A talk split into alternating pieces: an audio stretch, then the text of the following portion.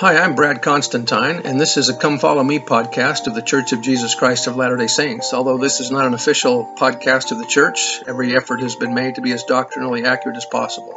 This year's study is the Book of Mormon. Each week, a new summary podcast of that week's Book of Mormon chapters will be released. But if you want a more detailed analysis of each individual chapter, those will also be available to listen to. I hope this Come Follow Me resource will be helpful to you. As always, you can subscribe to this podcast so you'll be notified each week of a new episode. I hope you like this uh, format. Thank you. Hi, and welcome back to the Come Follow Me Book of Mormon podcast. This is going to be lesson number 50. It's going to be a Christmas special and it'll be for the period December 21st through the 27th. So, so this is uh, not your normal uh, podcast of the Book of Mormon. This will be a Christmas uh, lesson, and uh, well, you'll see how it goes as it unfolds. Have fun. Merry Christmas, everybody. Now, this Christmas lesson will be will be a little bit different than uh, what the manual may may suggest. This is a Christmas story that I put together years ago that I thought might be a valuable resource, or at least a good resource to those that are interested in a little more details on the Christmas story. So uh, all that I will be using is from the Joseph Smith translation and uh, some writings of the prophets. So I'll go ahead and get into this, the Christmas story. According to Elder Bruce R. McConkie, the birth of Jesus is the third greatest miracle in all eternity, only to the creation and the atonement of Christ.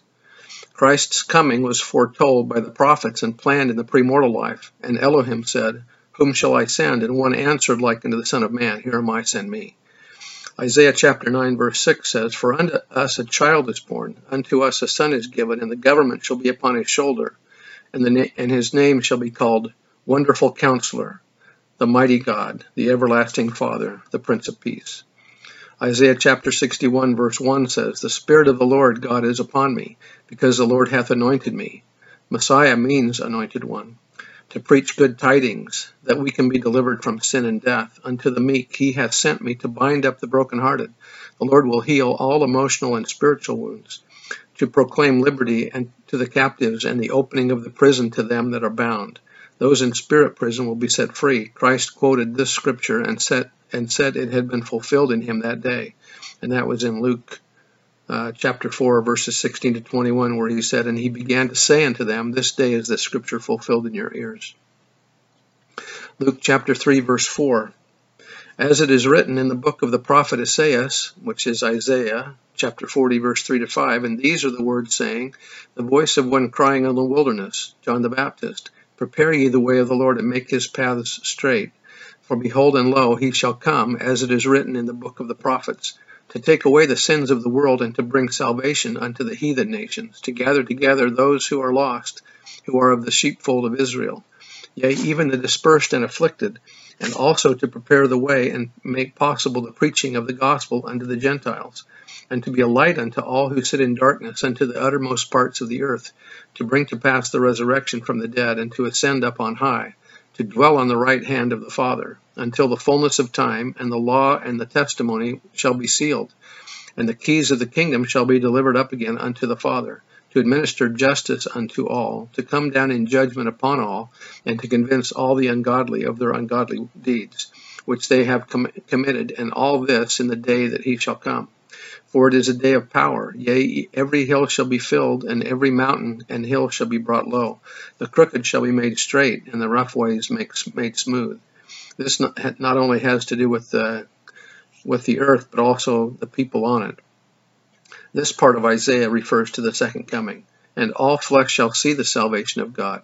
John was claiming to be the promised forerunner of, of time's meridian, and Isaiah's quotation about the mountains being brought low and all flesh seeing the salvation of God had reference not to the first, but to the second coming of the Lord.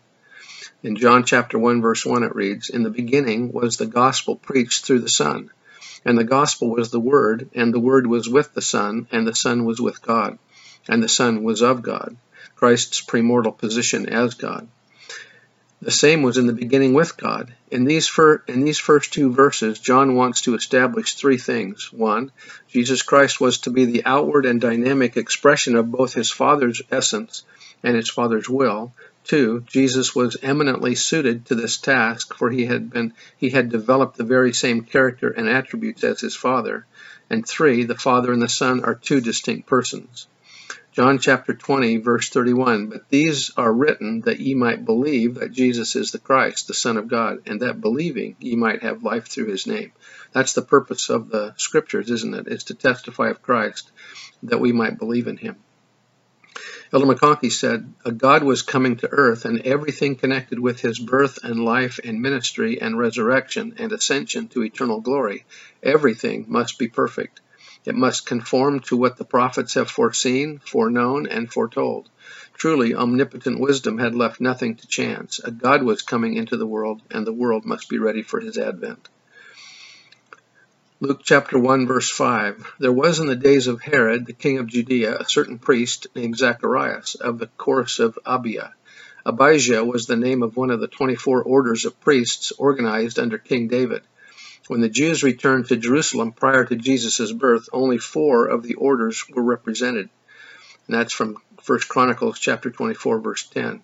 And his wife, being of the daughters of Aaron, and her name Elizabeth, both were descendants of Aaron, were both righteous before God, walking in all the commandments and ordinances of the Lord, blameless. There were many priests in Israel, literal descendants of Aaron. Elder McConkie estimates between 20 and 24,000. Verse 7 And they had no child, Elizabeth was barren, and they were both well stricken in years. How can we keep hope when we pray for something that does not happen? And while he executed the priest's office before God in the order of his priesthood, according to the law, his lot was to burn incense when he went into the temple of the Lord. The honor of officiating in the temple seldom fell to the same person twice in a lifetime. When the whole multitude of the people were praying without at the time of incense, not all Israel was in a state of apostasy. There were many righteous, including Elizabeth and Zacharias. And there appeared unto him an angel of the Lord, standing on the right side of the altar of incense. And when Zacharias saw the angel, he was troubled, and fear fell upon him. But the angel said unto him, Fear not, Zacharias, for thy prayer is heard. Zacharias had prayed that Elizabeth would have a child while Zacharias is in the temple, he is what he's doing is praying and making sure that the incense on the altar continues to smoke, which is representative of the smoke rising up, meaning the prayers of the saints. And so he's praying for and in behalf of Israel, but he's also has a prayer in his heart for his desire as well. Verse 13, But the angel said unto him, Fear not, Zacharias, for thy prayer is heard, and thy wife Elizabeth shall bear thee a son, and thou shalt call his name John. John means Jehovah is gracious. For thou shalt have joy and gladness, and many shall rejoice at his birth. And in the sixth month the angel Gabriel was sent from God unto a city of Galilee named Nazareth. Hebrews prayed three times a day, and it was probably at one of these times that the angel Gabriel appeared to Mary. Verse 27 To a virgin espoused to a man whose name was Joseph. An espousal was the beginning of a marriage. Although they weren't living together as man and wife, yet in it could and it could only be broken by divorcement. The penalty for adultery was stoning or divorcement, which would result in her being a scourge and the child illegitimate. The predicament would result in scandal. Of the house of David, and the virgin's name was Mary. Mary's parents were Anna and Jehoiakim. McConkie says uh, his name was Jacob. They were wealthy. Anna had trouble having a child and promised the Lord that if he would bless her with a child, she would dedicate that child to the Lord. When the child was born, they named her Miriam, which is the Hebrew version of Mary. After weaning the child at about age three, they took her to the temple to live and be reared by the priests. Such a child was called the candlestick of the Lord. Mary would serve in the temple the spring, Passover, and fall Feast of Tabernacles of the year and spend her summers in Nazareth. Several years later, her parents died, and, the, and she inherited everything that was theirs. Hebrew custom was that a girl would be engaged at, at age 13, 14, and sometimes 15, a man between the ages of 19 and 21. Bruce R. McConkie said, As there is only one Christ, so there is only one Mary. And as the Father chose the most noble and righteous of all his spirit sons to come into mortality as his only begotten in the flesh, so we may confidently conclude that he, that he selected the most worthy and spiritually talented of all his spirit daughters to be the mortal mother of his eternal Son. Verse 28 And the angel came in unto her and said, Hail, thou virgin, thou art highly favored of the Lord, and the, the Lord is with thee, for thou art chosen and blessed among women. Why was Mary troubled? And when she saw the angel, she was troubled at his saying, and pondered in her mind what manner of salutation this should be. Mary was troubled at the salutation of the angel. It was a sal salutation to the elite. He addressed her as an equal, which thing was not done by a Hebrew male, let alone an angel. And the angel said unto her, Fear not, Mary, for thou hast found favor with God. And behold, thou shalt conceive and bring forth a son, and shalt call his name Jesus. And in the Hebrew version of that would be Yahshua or Jehoshua. He shall be great, and shall be called the Son of the Highest, and the Lord God shall give unto him the throne of his father David. Jesus was heir to the throne of David, as was Joseph. And he shall reign over the house of Jacob forever, and, on his, and of his kingdom there shall be no end. Then said Mary unto the angel, How can this be? And the angel answered and said unto her, Of the Holy Ghost and the power of the highest. Therefore also that holy child that shall be born of thee shall be called the Son of God. And behold, thy cousin Elizabeth, and we wonder how they were actually related. Mary was of the tribe of Judah, and Elizabeth of Levi. This should be translated as relative, not cousin. She hath also conceived a son in her old age, and this is the sixth month with her, who was called barren. This was counsel to Mary to go and receive comfort and help from her cousin. The inference is that Mary's mother was dead and that Elizabeth could speak peace to the young virgin's heart as no other mortal could. Mary, I mean, uh, Elizabeth is having a miraculous baby, and now so is Mary, and so they can understand each other. Verse 37 For with God nothing can be impossible. And Mary said, Behold, the handmaid of the Lord, be it unto me according to thy word. Mary was humble and submissive. And the angel departed from her. How old was Mary? About fifteen years old. And in those days Mary went into the hill country with, with haste. She probably told Joseph before seeking out the only two people who would believe and understand her position, her relatives Elizabeth and Zacharias. Zachariah. The Greek reads relative and not cousin. Many, Mary is of the tribe of Judah, and both Elizabeth and Zachariah are of, are Levi through Aaron. Uh, went to a country with haste into a city of Judah. Now we wonder how far she traveled. Zacharias and Elizabeth may have lived in Hebron, south of Jerusalem, where also Abraham and Sarah had lived.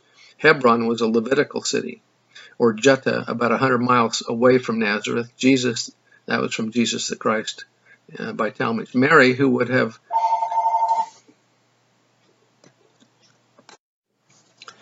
Mary would have walked the distance with a sister and brother and other family members. She would not walk alone because it was too dangerous at the time, camping out and facing the ever present danger of thieves and robbers.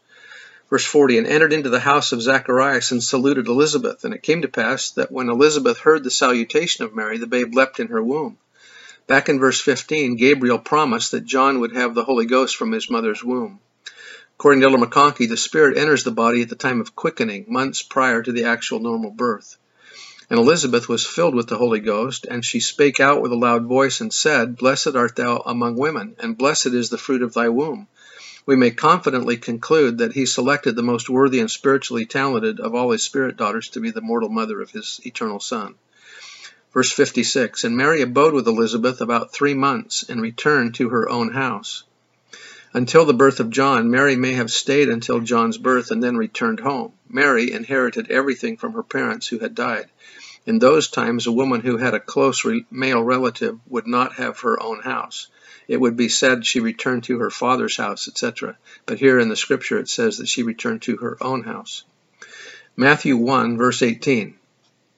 Now, as it is written, the birth of Jesus Christ was on this wise. After his mother Mary was espoused to Joseph, they were not married, but promised to each other. Before they came together, she was found with child of the Holy Ghost.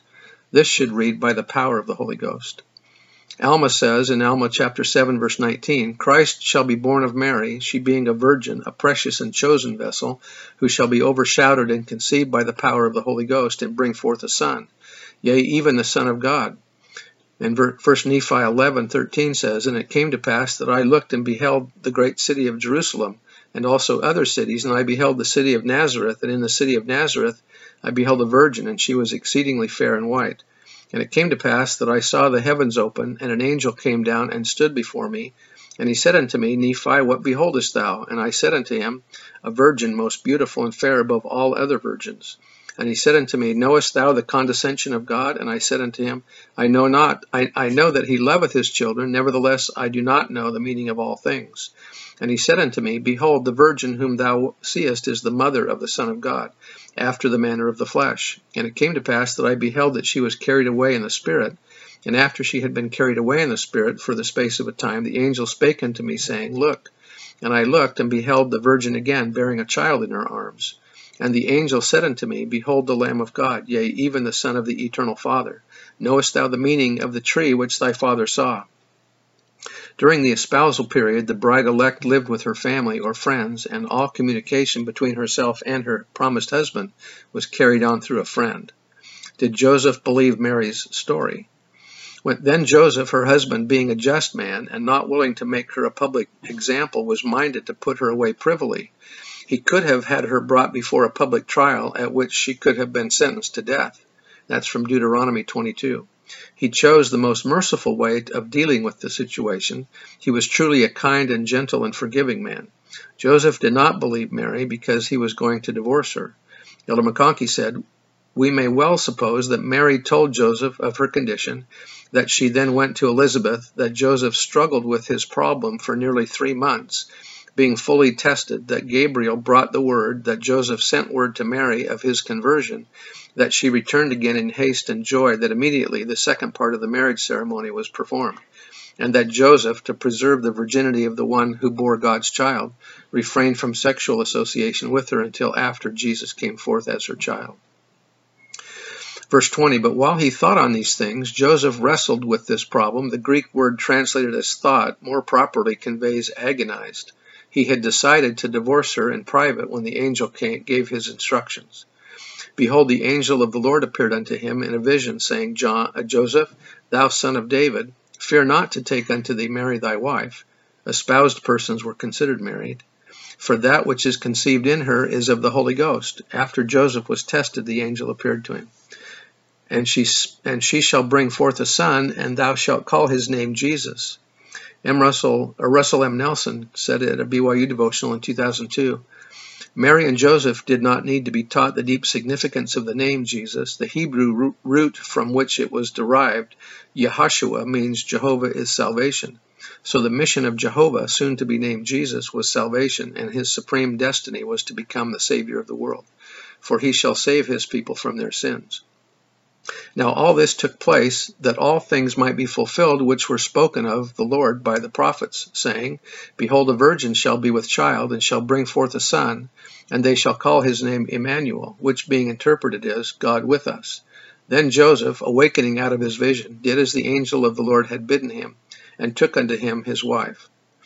They finished the marriage ceremony. By promptly taking Mary as his wife under Jewish law, he was acknowledging the child as his own. Therefore, there was no need for adoption because Jesus became the legal, legitimate son of Joseph, and knew her not until she had brought forth her firstborn son, and they called his name Jesus. Luke chapter 2, verse 1. And it came to pass in those days that there went out a decree from Caesar Augustus that all his empire should be taxed. And this taxing was first made when Cyrenius was governor of Syria. And all went to be taxed, every one into his own city. Elder Talmage said this census was the second of three such general registrations recording by historians as occurring at intervals of about 20 years. Russell M. Nelson said, This was really a capitation tax, a census, an enrollment, a registration of the citizenry of the, of the Empire of Rome. Herod made a decision that people should be counted in that land of their ancestors. Mary and Joseph, then living in Nazareth, had to travel southward to the city of David, a distance approximately as far as from Salt Lake City to Nephi. Perhaps they traveled even farther if they went around the hostile intermediate province of Samaria. Almost certainly they traveled with relatives who likewise were summoned to the land of their ancestry. This difficult travel was no doubt made with their animals, such as dogs and donkeys. They likely camped out several nights as three to four, as three to four days would have been required for that journey. Some think it may have even taken as long as 10 days. Although the tax did not require people to go to the place of their family origin, the Jews preferred it. Hence, Joseph and Mary both went back to the city of David, Beth Bethlehem, for the census. Women were not required to go as they didn't participate. Mary probably went because she wanted Joseph's support, as he knew who the child truly was, and facing a difficult journey was preferred to the still lingering scandal in Nazareth. It was a difficult, treacherous journey by donkey. And Joseph also went up from Galilee. Nazareth was in the north, but at a lower elevation than Bethlehem, hence they went up to Bethlehem. Nazareth was about 1,800 feet, and Bethlehem was about 2,500 feet above sea level. Out of the city of Nazareth into Judea, unto the city of David, which is called Bethlehem, because he was of the house and lineage of David. This was a trip of about 80 or 90 or 100 miles. It may have taken between seven and 10 days to make the trip. Elder McConkie said they went to Bethlehem because they had no choice, but this was only the occasion, the vehicle, the excuse, as it were. They would have moved heaven and earth, if need be, to place themselves in the city of David when the hour arrived for the coming of the Son of David. What does Bethlehem mean? It means house of bread. The bread of life was coming into the world in the house of bread. In verse 5, to be taxed with Mary, his espoused wife, she being great with child. Meanwhile, on the American continent, in 3 Nephi chapter 1, verse 4, we read, And it came to pass that in the commencement of the ninety and second year, behold, the prophecies of the prophets began to be fulfilled more fully, for there began to be greater signs and greater miracles wrought among the people. But there were some who began to say that the time was past for the words to be fulfilled, which were spoken by Samuel the Lamanite. And they began to rejoice over their brethren, saying, Behold, the time is past, and the words of Samuel are not fulfilled. Therefore your joy and your faith concerning this thing which hath, hath been vain. And it came to pass that they did make a great uproar throughout the land. And the people who believed began to be very sorrowful, lest by any means those things which had been spoken might not come to pass. But behold, they did watch steadfastly for that day and that night and that day, which should be as one day, as if there were no night, that they might know that their faith had not been vain. Now it came to pass that there was a day set apart by the unbelievers, that all those who believed in those traditions should be put should be put to death, except the sign should be given or should come to pass, which had been given by Samuel the prophet. Now it came to pass that when Nephi the son of Nephi saw this wickedness of his people, his heart was exceedingly sorrowful. And it came to pass that he went out and bowed himself down upon the earth, and cried mightily to his God in behalf of his people, yea, those who were about to be destroyed, because of their faith in the tradition of their fathers. And it came to pass that he cried mightily unto the Lord all that day, and behold, the voice of the Lord came unto him, saying, Lift up your head and be of good cheer, for behold, the time is at hand. And on this night shall the sign be given, and on the morrow come I into the world, to show unto the world that I will be faithful, that I will fulfill all that will all that which I have caused to be spoken by the mouth of my holy prophets. Behold, I come unto my own to fulfill all things which I have made known unto the children of men from the foundation of the world, and to do the will both of the Father and of the Son, of the Father because of me, and of the Son because of my flesh. And behold, this the time is at hand, and this night shall the sign be given. Back to Luke chapter 2, verse 6. And so it was that while they were there, the days were accomplished that she should be delivered. How long after they arrived in Bethlehem was Jesus born? We are not told how soon the birth occurred after the arrival of Mary and her husband to Bethlehem. The scriptures make it sound like as soon as they arrived in Bethlehem she gave birth. She was probably there a few days or weeks, which would have given people there time to help her out with the baby. Verse 7 And she brought forth her firstborn son, and wrapped him in swaddling clothes, and laid him in a manger, because there was none to give room for them in the inns. Why was there no room in the inns? Most of the visitors to Bethlehem would have been men. Also, the men appear to be uncaring of Mary's situation to give her room. The word inn should be translated guest chamber. Others believe this means that the guest room was already occupied. Arrangements were made for Mary to give birth in another part of the house, presumably the family room. Mary and Joseph had returned to Bethlehem to register for the Roman tax because it was the homeland of their families. With many relatives living in Bethlehem, it would have been unthinkable for Mary and Joseph to seek a public inn, if indeed one existed there. In that small village, family members would not have expected or accepted such a rejection of their hospitality, especially in view of the imminent birth of a firstborn child. President Nelson, in a BYU devotional in 2002, said, Let's pause to ponder this verse. We need to be aware of the culture at that time and region, and we need to leave one word learn one word from the original Greek text. In the Greek New Testament, the root from which in was translated is kataluma. We don't have an equivalent word in English, in the English language. The Greek prefix kata means uh, bringing down. We see it in English words such as catabolism, catastrophe, and cataclysm. When the prefix kata is, was joined with the suffix luma, it means literally a breaking down of a journey. A kataluma was a guest chamber in a lodging place. In those days, an inn was not like a Holiday Inn or a Bethlehem Marriott.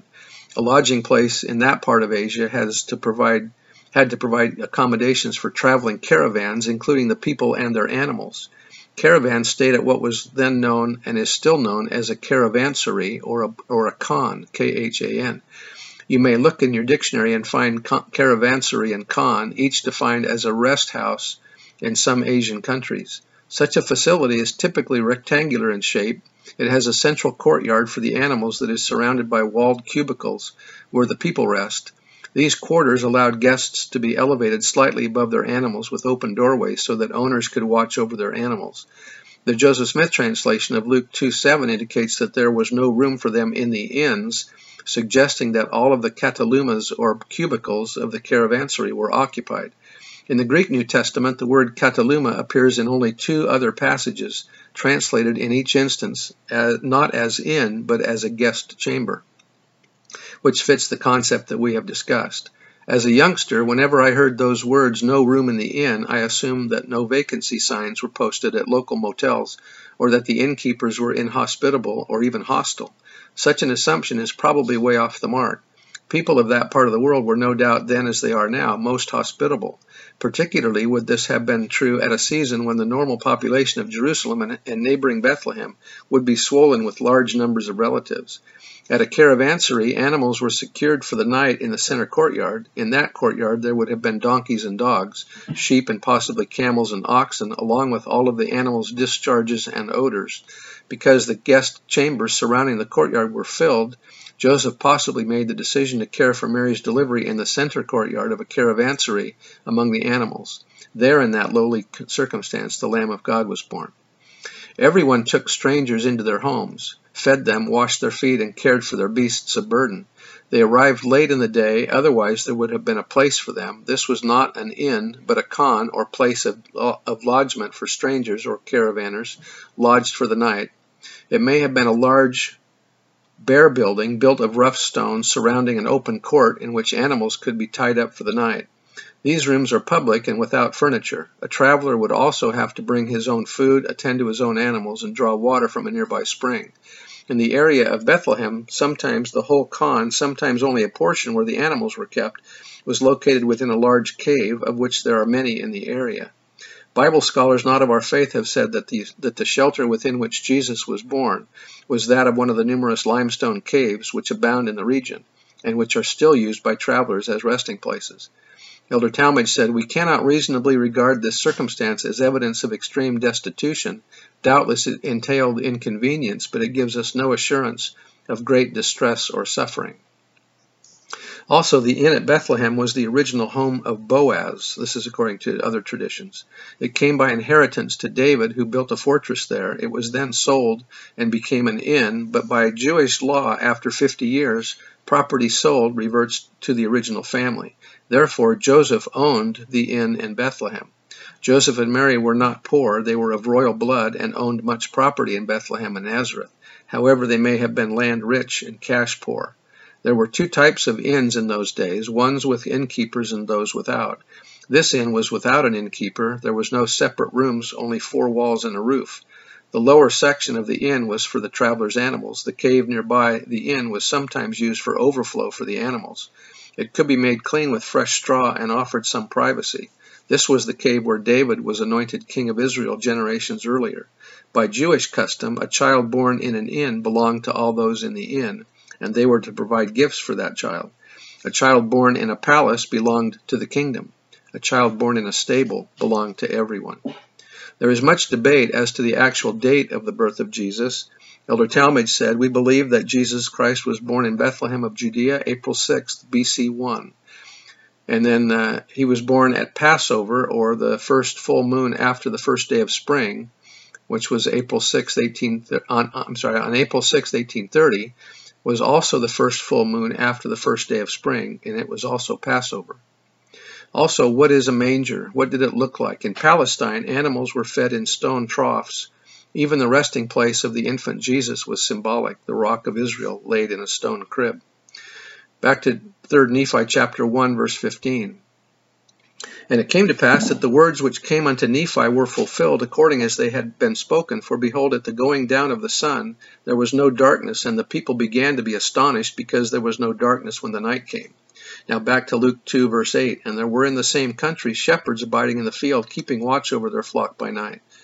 What do we know about the shepherds? These were not ordinary shepherds, but those watching over the sheep destined for sacrifice on the great altar in the Lord's house. There were many shepherds in Palestine, but only those who watched over the temple flocks did the herald angel come. Only they heard the heavenly choir.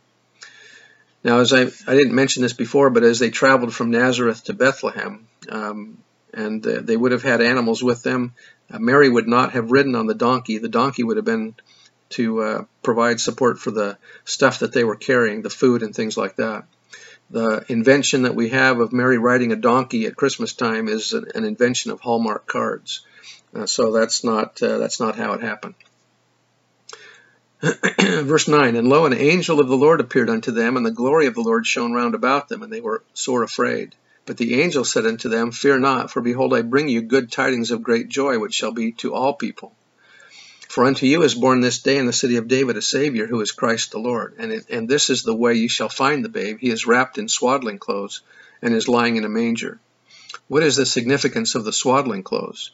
The swaddling clothes in the manger were not a sign which would identify Jesus. The angel was merely describing where he was and how he was dressed.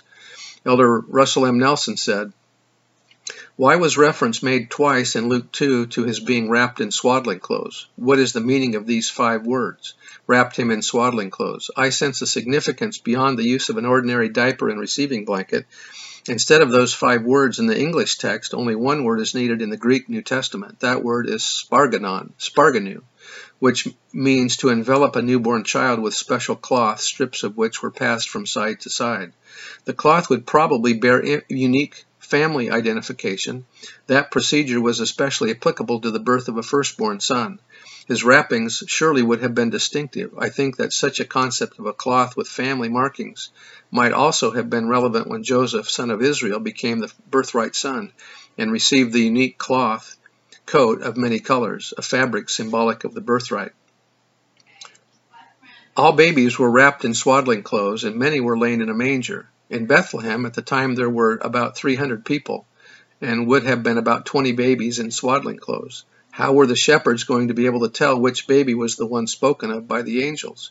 Mary wore a royal blue outer cloak signifying her royal blood. She laid this upon the straw in the manger. Over this went her white mantle with the golden candlestick embroidered upon it, signifying that she had been de dedicated to the Lord, a candlestick of the Lord. The child was laid directly upon this. He had been carefully wrapped in special symbolic swaddling clothes. I'm wondering if, uh, you know, as, as sometimes we have uh, with our young women in the church, that we have um, projects that they do for laurel activities or for their uh, medallion, their Young Women's Recognition Award, and that sort of thing. I wonder if Mary, uh, during the time that she's growing up, was also making swaddling clothes. As uh, I wonder if all girls did that. I don't know that, but I just wonder because how does she already? How does she have these so quickly? I think they probably were made uh, as she was growing up. First, as Jewish custom dictated and good mothers adhered to, the child would have a strip of blue and white cloth with his royal genealogy embroidered in silver, signifying a son of royal birth. The second strip would also be blue and white with the paternal genealogy embroidered in silver. The third strip would be red, signifying the blood of Moab, for he was a descendant of Ruth. There would be a white strip embroidered with silver with Genesis 1 and 2, there would be two more white strips embroidered with the tree of life and the tree of good and evil, representing the choices one makes in life. The next strip would be strips would be stripes of many colors, as after Joseph's coat of many colors, signifying that this child would become the head of, or chief of his family. The last strip would be the shepherd's plaid, boxes of gold and white, for David was a shepherd, and Christ a descendant of David, and considered a shepherd. The source for this was from Brent Sloan, who, who did some research at BYU. Also, similar findings were done by Mary Nielsen Schreiner and Madame Lydia V. von Finkelstein Mountford. What was what was a manger and what was it mostly likely made of? Um, I think it was probably made from stone, and that when they when they got to Bethlehem, he either carved one himself or found one in the cave. Verse 13, and suddenly there was with the angel a multitude of the heavenly host praising God and saying, Glory to God in the highest, and on earth peace, goodwill to men. The Greek version is among men of goodwill, or among men who are righteous. And it came to pass, when the angels were gone away from them into heaven, the shepherds said one to another, Let us now go even unto Bethlehem, and see this thing which is come to pass, which the Lord hath made known unto us. And they came with haste. The shepherds did not wait, they went immediately. Bethlehem sat upon the top of a hill, so when the shepherds looked at Bethlehem from their flocks, they looked up as we look up today to the Lord, and found Mary and Joseph and the babe lying in a manger. And when they had seen, they made known abroad the saying which was told them concerning this child. We also should make known abroad the restored gospel in our day. And they who heard it wondered at those things which were told them by the shepherds. But Mary kept all these things and pondered them in her heart. And the shepherds returned, glorifying and praising God for all the things which they had heard and seen as they were manifested unto them. And when eight days were accomplished for the circumcision, for the circumcising of the child, his name was called Jesus, which was so named of the angel before he was conceived. And when the days of her purification, according to the law of Moses, were accomplished, the period of purification was 40 days for a male child and 80 days for a female. They brought him to Jerusalem. It was about five or six miles from Bethlehem to Jerusalem, to present him to the Lord. As it is written in the law of the Lord, every male which openeth the womb shall be called holy to the Lord. All firstborn sons had to be redeemed from service in the sanctuary. Elder Talmage said, In remembrance of this manifestation of power, the killing of the Egyptians' firstborn, the Israelites were required to dedicate their firstborn sons to the service of the sanctuary. Subsequently, the Lord directed that all males belonging to the tribe of Levi should be devoted to this special labor instead of the firstborn in every tribe. Nevertheless, the eldest son was still claimed as particularly the Lord's own, and had to be formally exempted from the earlier requirements of service by the paying of a ransom. Verse 24, and to offer a sacrifice according to that which is written in the law of the Lord, a pair of turtle doves, doves or two young pigeons. Every mother was supposed to furnish a yearling lamb for a burnt offering and a young pigeon or dove for a sin offering, but in the case of any woman who was unable to provide a lamb because of poverty, a pair of doves or pigeons might be offered. We learn of the humble circumstances of Joseph and Mary from the fact that they brought the less costly offering, two doves or pigeons, instead of one bird and a lamb. The modest temporal circumstances of Joseph and Mary are apparent from their presentation of the less costly sacrificial offering. And behold, there was a man at Jerusalem whose name was Simeon, and the same man was just and devout, waiting for the consolation of Israel, and the Holy Ghost was upon him. Simeon was a prophet, and it was revealed unto him by the Holy Ghost that he should not see death before he had seen the Lord's Christ. And he came by the Spirit into the temple. And when the, when the parents brought in the child Jesus to do for him after the custom of the law, then took he him up in his arms and blessed God and said, Lord, now lettest thy servant depart in peace according to thy word. For mine eyes have seen thy salvation, which thou hast prepared before the face of all people, a light to lighten the Gentiles and the glory and thy and the glory of thy people Israel. And Joseph and Mary marveled at those things which were spoken of the child. And Simeon blessed them, and said unto Mary, Behold, this child is set for the fall and rising again of many in Israel, and for a sign which shall be spoken against. Yea, a sword shall pierce through him to the wounding of thine own soul also, that the thoughts of many hearts may be revealed. And there was one Anna, a prophetess, the daughter of Phanuel of the tribe of Asher, and she was of a great age, and had lived with a husband only seven years, whom she married in her youth. And she lived a widow about fourscore and four years, who departed not from the temple, but served God with fastings and prayers night and day. Assuming she married at the age of twelve, which is possible in the East, Anna thus would have been at least a 103. And she, coming in at that instant, gave thanks likewise unto the Lord, and spake of him to all those who looked for redemption in Jerusalem. And when they had performed all these things according to the law of the Lord, I'm going to go now to Matthew chapter 2, verse 1. Now, when Jesus was born in Bethlehem of Judea in the days of Herod the king, behold, there came wise men from the east to Jerusalem, Who were these wise men? Elder McConkie said, As to the men themselves, one thing is clear. They had prophetic insight. It was with them as it had been with saintly Simeon. The Lord had revealed to them, as it were, that they should not taste death until they had seen and worshipped the Christ. They knew the King of the Jews had been born, and they knew that a new star was destined to arise and had arisen in connection with that birth. The probability is they were themselves Jews who lived, as millions of Jews then did, in one of the nations to the east. An unspecified number of wise men, whether there were two, three, or twenty in number, is a matter of pure speculation. To suppose they were members of the, of the apostate religious cult of the Magi of ancient Media and Persia is probably false. Rather, it would appear that they were true prophets, righteous persons like Simeon, Anna, and the shepherds, to whom deity revealed that the promised Messiah had been born among men. And that was by Bruce R. McConkie. It may be possible that while Lehi was in Arabia, a period of eight years, he taught the people near where they lived. If so, he would have taught them that the Messiah was coming 600 years after his departure from Jerusalem.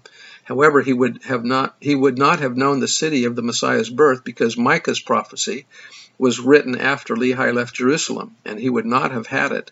These, however, would have been Arabian Jews. According to the Bible dictionary, frankincense comes from Arabia. The Bible dictionary also says that myrrh is from Arabia and eastern Africa. And uh, verse uh, Isaiah chapter 60 verse 6 says, "All they from Sheba shall come; they shall bring gold and incense, and they shall show forth the, the praises of the Lord." Sheba was southern Arabia.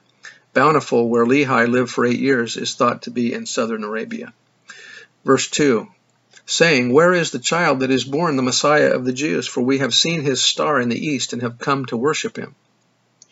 How would the wise men have known to look for a star? In the book of Numbers, chapter 24, verse 17, it says, There shall come a star out of Jacob, and a scepter shall rise out of Israel. Maybe the prophets interpreted that to mean a new star would arise at his birth. According to Hugh Nibley, this event may have been caused by a supernova, which would explain the light that continued after the going down of the sun and the new star arising uh, but which later disappeared. Elder McConkie said, As to the star, there is nothing mysterious about it. The wise men were not reading portents in the skies, nor divining the destinies of men by the movement of celestial bodies in the sidereal heavens.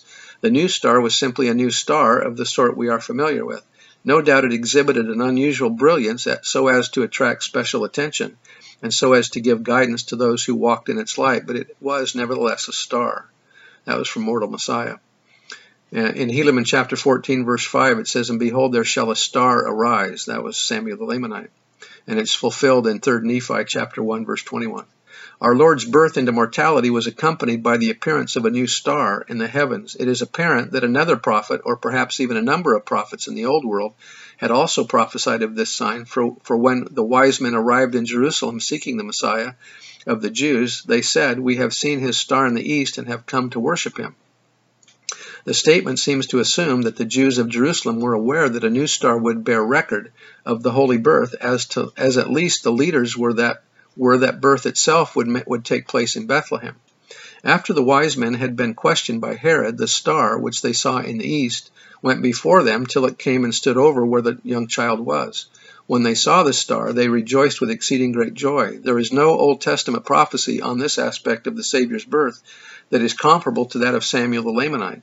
The nearest allusion is found in the prophecy of Balaam, who's speaking of the Messiah himself, which I already read. This prophecy obviously refers to the first coming of Christ, but does not announce itself as indicating a sign of his birth. The only other related passage is in the book of Revelation, where Christ refers to himself as the bright and morning star. The appearance of a star, or of a phenomenon of light accompanying the birth of one destined to a significant role in history, is a common motif in the literature of the ancient Near East. Such legends are but the dim reflection of the, of the lost prophecy of the star that was to announce the Messiah's birth. Such an one as ye never have beheld, and this also shall be a sign unto you. Elder McConkie said, Enlisting the signs to attend the birth of Jesus, Samuel the Lamanite prophesied there shall a new star arise, such an one as ye never have beheld. That, they, that this new star was seen by the whole Nephite nation at the actual time of the heavenly birth is also recorded in the Book of Mormon. There is, however, no comparable messianic prophecy in the Bible as we now have it. There can, there can be little doubt that others besides the Nephites knew by revelation that great signs and wonders, including the rise of a new star, would, were to attend Messiah's birth. The language of the wise men upon reaching Jerusalem clearly assumes that the Jews were just as aware that a new star would, would bear record of the holy birth as they were that the birth itself should take place in Bethlehem. Verse 3 When Herod the king had heard of the child, he was troubled, and all Jerusalem with him. Herod was a Jew, a descendant of Ishmael and Esau. And when he had gathered all the chief priests and scribes of the people together, he demanded of them, saying, Where is the place that is written of by the prophets in which Christ shall be born? For he greatly feared lest he believed not the prophets.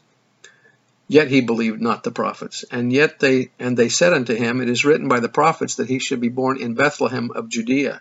For thus have they said, The word of the Lord came unto us, saying, And thou Bethlehem, which lieth in the land of Judea, in thee shall be born a prince, which art not the least among the princes of Judea. For out of thee shall come a governor, the Messiah, who shall save my people Israel. Then Herod, when he had called the wise men privily, inquired of them diligently what time the star appeared. And he sent them to Bethlehem and said, Go and search diligently for the young child, and when ye have found the child, bring me word again that I may come and, and worship him also. When they had heard the king, they departed, and lo, the star which they saw in the east went before them, until it came and stood over where the young child was, in the house in Bethlehem. When they saw the star, they rejoiced with exceeding great joy, and when they were come to, into the house, so they're no longer in the cave, and this is actually a couple, maybe three years later, they saw the young child with Mary his mother, and fell down and worshipped him. And when they had opened their treasures, they presented unto him gifts, gold and frankincense and myrrh. The time frame of their visit, more than seven weeks after his birth, and quite possibly several months or even nearly three years elapsed between this visit and the, and the Nativity. It could not have taken place during Mary's 40 days of purification, because immediately following them, the Holy Family went to Nazareth to live. Whereas, following the visit of, the, of, the, of these Eastern prophets, Joseph, Mary, and Jesus fled into Egypt for a season. It is worthy of note that the wise men found Jesus in a house, not a stable, inn, or temporary abiding place, that he is called young child, not a baby, a total of seven times in the course of references to the diligent nature of Herod's inquiry as to the actual time of the birth, and that a child is two years of age until the time of his third birthday. Now, assuming that Herod would order the massacre of all young children in the, in the general age bracket involved, still the presumption arises that a number of months or even one or two years may have elapsed before the arrival of the Eastern visitors. Verse 12, and being warned of God in a dream that they, that they should not return to Herod, they departed into their own country another way. And when they had departed, behold, the angel of the Lord appeared to Joseph in a vision, saying, Arise and take the young child and his mother, and flee into Egypt, and tarry thou there until I bring thee word, for, for Herod will seek the young child to destroy him. Now it's interesting that the, of the gifts that were given, that they received gold. They probably used uh, some of the gold then to buy provisions and animals and so on to be able to go into Egypt and to live there for a time. Verse 14, And then he arose and took the young child and the child's mother by night, and departed into Egypt, and was there until the death of Herod, that it might be fulfilled which was spoken of the Lord by the prophet, saying, Out of Egypt have I called my son.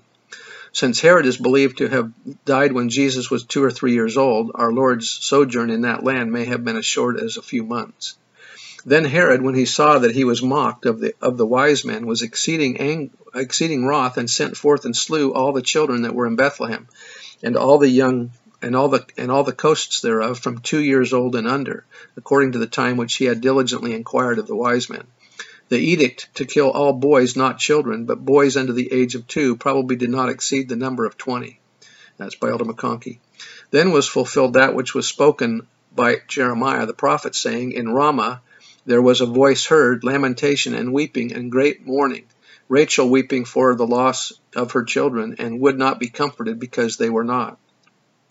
But when Herod was dead, behold, an angel of the Lord appeared in a vision to Joseph in Egypt, saying, Arise and take the young child and his mother, and go into the land of Israel, for they are dead who sought the young child's life. And he arose and took the young child and his mother, and came into the land of Israel. But when he heard that Archelaus did reign in Judea in the stead of his father Herod, he was afraid to go thither. But notwithstanding being warned of God in a vision, he went into the eastern parts of Galilee. And he came and dwelt in a city called Nazareth, that it might be fulfilled which was spoken by the prophets, he shall be called a Nazarene. Luke chapter 2, verse 39, the second half. They returned into Galilee to their own city Nazareth. And the child grew and waxed strong in spirit, being filled with wisdom, and the grace of God was upon him. According to Elder McConkie, at the time of the espousement and marriage, Joseph and Mary lived in Nazareth. They traveled to Bethlehem for the birth. Jesus was circumcised in Bethlehem after the 40 days. They traveled to Jerusalem to present Jesus at the temple. They then returned to Nazareth. They then moved to Bethlehem for an unknown reason, obtained a house there, and were there when the wise men came. Warned of God, they went into Egypt. Then, after Herod's death, they planned on returning to Bethlehem, but for fear of Herod's son, they went to Nazareth. So Jesus spent about 27 or 28 years of his life in Nazareth. What was Joseph's and therefore Jesus' profession in Nazareth? Elder Talmage said he came among men to experience all the natural conditions of mortality. He was born as truly a, a, dependent, helpless babe, as is any other child. His infancy was in all common features as the infancy of others. His boyhood was actual boyhood. His development was as necessary and as real as that of all children. Over his mind had fallen the veil of forgetfulness common to all who are born on earth, by which the remembrance of primeval existence is shut off. The child grew, and with growth there came to him expansion of mind, development of faculties, and progression in power and understanding. His advancement was from one grace to another, not from gracelessness to grace, from good to greater good, not from evil to good, from favor with God to greater favor, not from estrangement because of sin to reconciliation through repentance and propitiation. Our knowledge of Jewish life in that age justifies the inference that the boy was well taught in the law and the scriptures, for such was the rule. He garnered knowledge by study and gained wisdom by prayer, thought, and effort. Beyond question, he was trained to labor, for idleness was abhorred, then as it is now, and every Jewish boy, whether carpenter's sons, peasant's child or rabbi's heir was required to learn and follow a practical and productive vocation. Jesus was all that a boy should be, for, he, for his development was unretarded by the dragging weight of sin. He loved and obeyed the truth and therefore was free. Although Western language Bibles may refer to Mary's husband as a carpenter, the, the Greek Bible calls him a craftsman. The industry of Nazareth was and still is the regional rock quarry. Joseph and hence Jesus did not work just with wood, but with stone, metal, and other elements. Most homes in the region were made from rock and stone. Joseph and, Je and Jesus were probably mostly stone cutters or stonemasons. The purpose of the story of Jesus' birth is to bear testimony that Jesus is the Son of God, the Redeemer of the world. This I so testify in the name of Jesus Christ. Amen.